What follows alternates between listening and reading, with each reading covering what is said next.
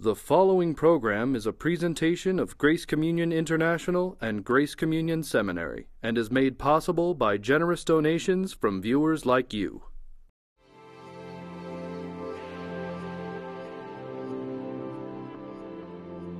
On this episode of You're Included, theologian Dr. Daniel Thimell discusses how understanding Christ's effective work is essential for living life with joy. Our host is Dr. J. Michael Feazell. Thanks for being with us today. Delighted to be with you. I wanted to begin by asking you to talk about your Christian journey and how you came to be a Trinitarian theologian. I had uh, wonderful Christian parents and who later in life became missionaries with Wycliffe Bible translators. Uh, it was really during my time at uh, Westmont College, uh, particularly under the tutelage of Ray Anderson, that I began to reflect more deeply on my understanding of Christ. I had come to know him as Savior years earlier, but it was during those, uh, those wonderful classes that I took from Ray Anderson that I began to discover the theology of McLeod Campbell. And uh, John McLeod Campbell was a Scottish pastor and theologian who, when he would make his pastoral rounds, discovered that his people didn't have any joy in believing. In fact, now when when was um, when was he? Uh, what, McLeod Campbell. McLeod Campbell uh, was a pastor in the early 1820s. Okay. Yes, in Scotland, and he found that as he made his pastoral rounds, that the people would dread his coming because they were afraid that he would inquire after their spiritual condition, and they felt so unworthy. Yeah. And uh, and he found that they had no grounds for rejoicing in God, and he thought this strange that here we had this wonderful good news of what God had done in Christ, but the people were were not finding any joy in it. It sounds somewhat like uh, today, doesn't it? I think it does. It it has amazing parallels to today. And he found that the problem was that they were so wrapped up in themselves and in their adequacy to be eligible for grace. Uh, they, they understood that Christ had done something wonderful on the cross, but all their doubts were as to themselves. Have I repented enough? Am I sincere enough? Have yeah. I believed enough? Am I worthy enough? And so he, he sought to begin to direct their attention away from themselves, hunting in themselves for some kind of worthiness, and instead pointed them to to Christ and to see how God felt toward them and to see what God in Christ had already accomplished for them. Uh, this really put some, some, switched on some lights for me. It helped me to see uh, that, um, that in Christ we have a full revelation of God, that, that God has come in our humanity disclose, to disclose his very heart to us. In Christ we see a God who loves us unconditionally, who will go to any length to bring us back. Why is that so hard uh, to get get our minds around? I think because it's so counterintuitive. I think in our society, in our world today, uh, everything is based on performance. Uh, whether it's the job we have, perhaps even the relationships that we have, we're always trying to win a relationship. We're trying to earn a job, earn a raise. Yeah. So when we're told that God uh, loves us unconditionally, that we're already loved and accepted by Him, that's that's astonishing to us. Uh, grace is an alien word in our culture. And uh, we, we, we think that, the, that we must do certain things, perform certain things. We must bring a certain amount of merit so that God will accept us. So when McLeod Campbell began to, to, uh, to proclaim the gospel, that God in Christ had already done it all, his people were astonished, and, and some of them felt liberated for the very first time in their lives, and others began to murmur and complain. Yeah. And mm-hmm. uh, eventually he was uh, forced to leave the ministry of the Church of Scotland uh, for, for daring to, to, to, preach a universal pardon available through Christ. Uh, but he went on to become one of Scotland's finest theologians with his uh, with his work, The Nature of the Atonement. And so uh, Ray Anderson brought this as part of the classwork to your attention. Exactly. He really, uh, he really helped us to, to, to, to see that, that uh, Christ reveals the Father and that, um, and, and we, we began to appreciate the, I think the, the depth in God as being a triune God, that, that within God there's this Father-Son relationship that's been existing for, from all eternity. That God is a God of relationships. And of course, Ray also emphasized the fact that the Holy Spirit is another uh, of the three persons in that communion. So if there's relationship in God, then that translates over into how everything is made, including us, our relationships with God and with each other. Oh, I think that's a crucial point.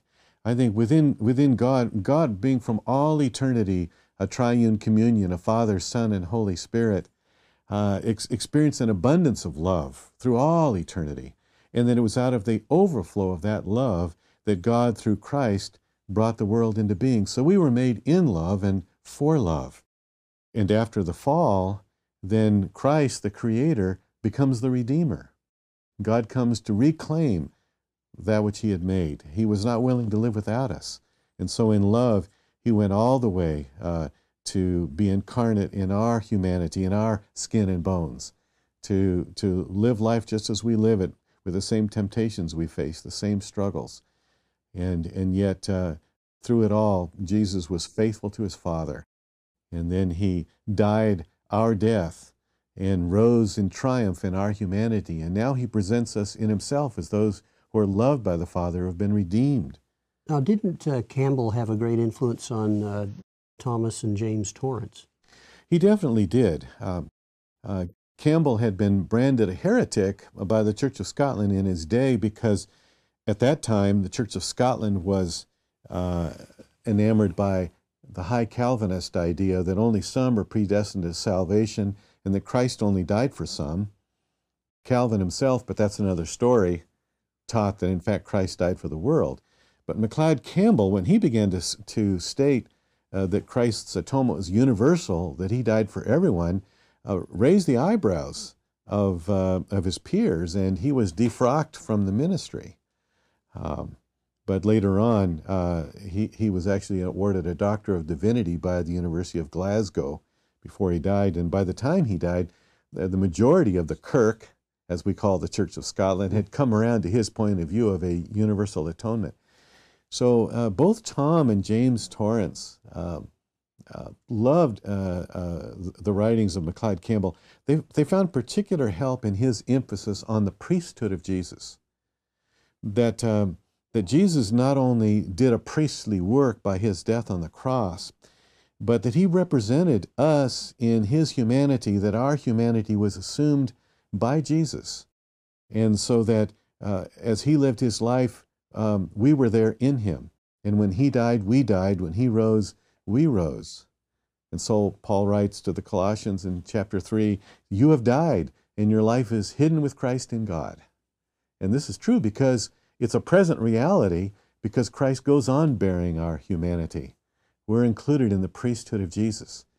And when I go to pray, James Torrance was fond of saying, I'm not left to struggle Godward with my prayers, hoping that I'm worthy enough or pious enough or good enough to get a hearing, but rather Jesus Christ ever lives to make intercession for us, as Hebrews 7 puts it so memorably.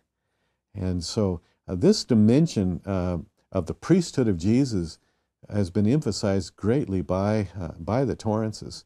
And I think it really helps us to understand our ongoing relationship to God today.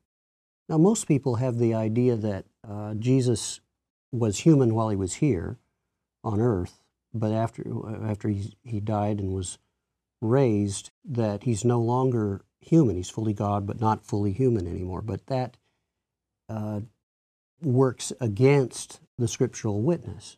I think it does, and and of course one of the most memorable passages is 1 Timothy chapter two, where Paul writes to this young pastor whom he is mentoring and reminds him that there is one God and one mediator between God and man, the man Christ Jesus, and he puts it in the present tense. So Jesus' mediation today with the Father is as a human. He goes on being human, and this is important because the humanity of Jesus is our, is, is our bridge to God. It's through his humanity that we're included in the life of God in the communion of the Father, Son, and the Holy Spirit. It's through the humanity of Jesus that I can come right into the Father's arms, even though I don't deserve so glad a welcome. So, getting back to uh, your journey, yes. Uh, these things were brought up in uh, with you were introduced to them through uh, Ray. That's right. And then, and how did things go after that? after uh, serving in the pastor uh, pastorate for a few years, it was my privilege to go over to uh, Scotland in 1985, uh, where I studied under James Torrance, and these were uh, transformative years for me.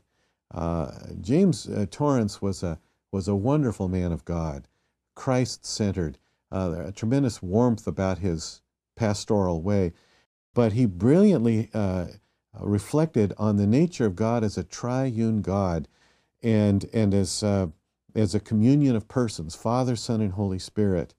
He also made much of the fact that in our life in God, uh, grace is the, is the first and primary thing, that God's expectations of us are the second thing. The first thing is His grace. And that, uh, as, as uh, JB, we used to call him JB, uh, not to his face, we called him Professor Torrance, but uh, to one another, we, we affectionately called him JB. And JB said that you could uh, summarize a, a paradigm for the Christian life as being grace, law, consequences. God's grace comes first, and then He enables us to keep His expectations through His grace. And that our consequences, as a consequence, uh, we live our lives in Christ. So um, it was a very freeing thing to, to see this and to experience this. I love uh, Paul's letter to Titus, where he says, For it is grace that teaches us to say no to ungodliness. Yes. And so often what we hear is say no to ungodliness, but, but his point is that it, is, it isn't law that teaches us to say no to ungodliness, it's grace. That's the right. fact that we're already uh, accepted and, and forgiven right. and clean in Christ that's what teaches us. That's the springboard toward saying no to ungodliness. Yes, yes, uh, that, that's right. It's grace is the basis for our life in God, not not our works. Uh, in fact, Paul uh, says to the Galatians that he's astonished that they were deserting the gospel, that that having begun in the spirit, they wanted to continue in the flesh. That having received the free grace of God, now they thought they were on probation or that they were on performance, that they they had to somehow or another uh, uh, uh, be obedient enough or keep enough rules in order to be in good with God. Uh, and, and Paul wants to draw them back to the gospel of grace in Christ.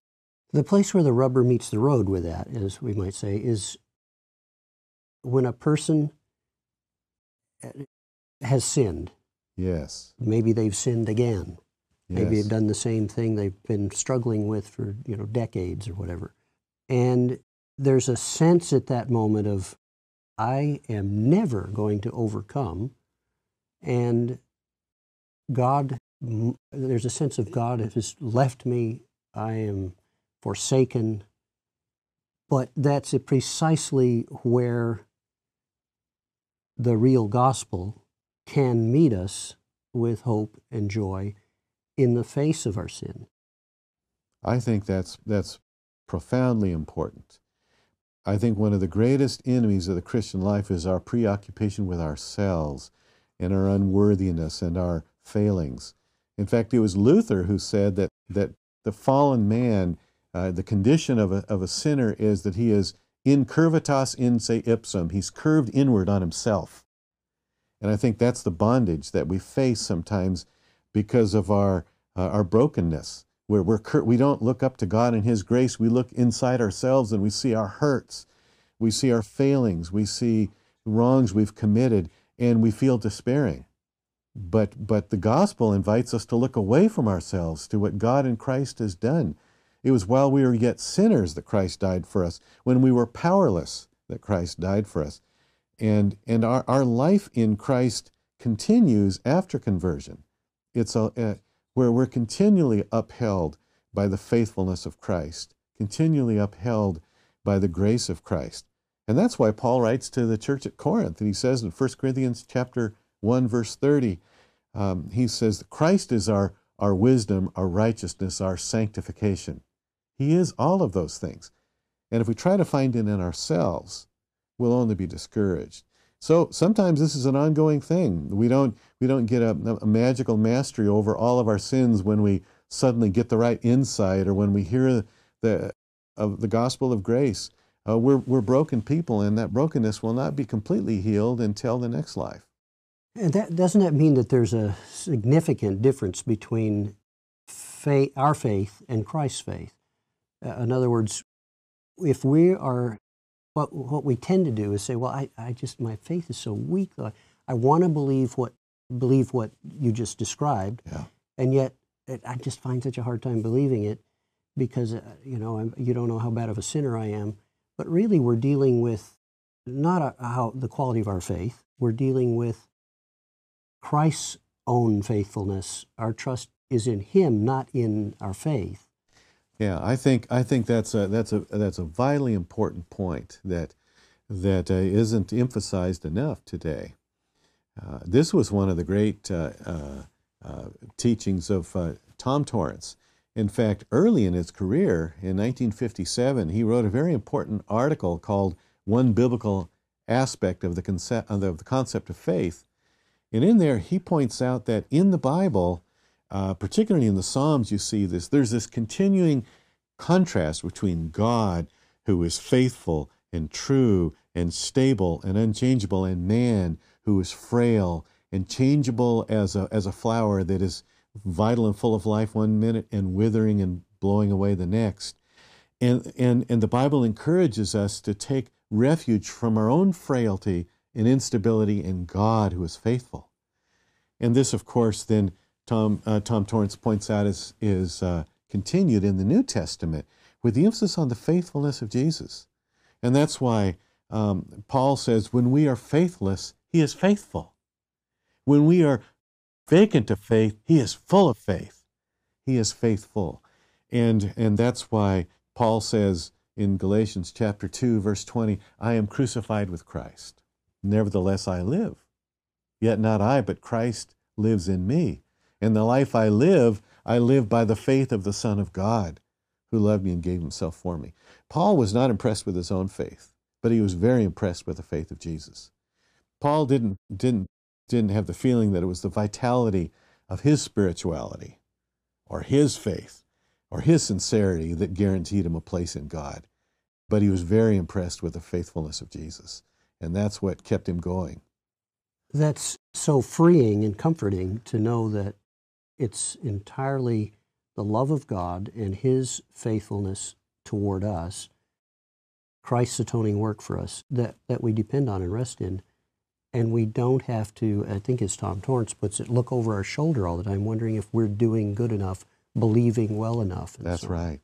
And the, the centurion goes to Jesus. His daughter is desperately ill. And, and, uh, and he, but he has to say to Jesus, I believe, help my unbelief. And Jesus didn't say, well, go away until you get more faith. Yeah, the church does sometimes. The church does sometimes, that's right, yes. But, uh, but he could come to him in his brokenness and his half, in his half believing and say, Lord, I don't even know if I, if, if I believe. My faith is so fragile, but I'm just desperate. And Jesus met him right there and wonderfully healed yeah. his daughter. Now, you recently wrote a, an article that was published in Princeton Theological Review called uh, Torrance's Theology of Faith. Mm-hmm. And in that, you use an illustration about a, along the lines of what you just said, about a drowning man. Yes, uh, uh, I think this is a, a, vivid way of putting it. Calvin describes faith as an empty, outstretched hand. And, uh, and, and, and I think to understand the place of a, uh, of, of, of, of a sinner before God is like that of a drowning person. That person is going down. They're, they're losing their life, and there's nothing they can do to uh, save themselves.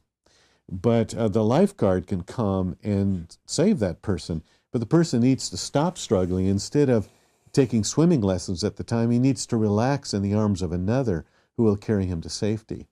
Um, the analogy that uh, Tom Torrance used, which I find to be a vivid one, he actually employs it in his mediation of Christ is uh, he said when his uh, daughter was very young, he would walk her uh, uh sometime, someplace, and she would put her tiny uh, weak hand in his, and she was secure in, in, the strong hand of her daddy. And he says, he says that's a picture of faith. It's, it wasn't the, the, the strength of my daughter that kept her secure, that guided her to the right places. It was simply my strong hand around her weak hand. And he says, in, in, in, in Christ's faithfulness, we're being undergirded by the faithfulness of Jesus every day of our lives. So, getting back to uh, you'd gone to Aberdeen, you were studying under James Torrance, and uh, how did things go from there? Yes, it, it was. Uh, it was during that time uh, that I began to study uh, in depth uh, not only McLeod Campbell, but I also studied uh, Thomas Aquinas and John Calvin, and I was seeking to understand how one's understanding of God affects one's understanding of salvation and of the Christian life. And uh, now Aquinas has some, some many uh, wonderful things to say. Uh, he, he was a, a great theologian, one of the great theologians of the church. But when it came to his understanding of the gospel, uh, he, uh, he began to insert conditions. He began to say that uh, God will Uh, uh, meet you if you meet him halfway. He would say, if you do what's in you, if you try your best, uh, if, you, if you're sincere enough, if you confess enough, if you comply with the conditions the priest sets forth, then you can receive grace. He, he was convinced that Christ had done a great work on the cross, but he, he argued that God uh, meets us halfway. And the, the, the, classical definition of that position is semi Pelagianism, which means that it's uh, Pelagius taught that we're saved by works. Now, Calvin said, uh, I'm sorry, Thomas Aquinas said that's not quite right we're not saved by works, we're saved by works plus grace. And that, that's known as semi uh, Pelagianism. And I, I wondered how it was that he would have such an understanding that, that, that our works contribute to salvation. I wondered what, what in his doctrine of God led him to that position.